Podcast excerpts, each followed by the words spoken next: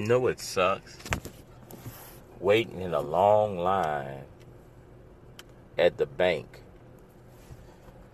And then when you get there, going through the drive through to put your money in. You've been waiting all that long time just to put your money in. And then after that, it be gone in seconds because you got to take your debit card and pay the bills. You waited that long line to give the bank your money, and it takes seconds for it to come out of your uh, bank account to pay your bills. That's the worst part about it. All that long line just to pay bills that you leave your bank account within seconds.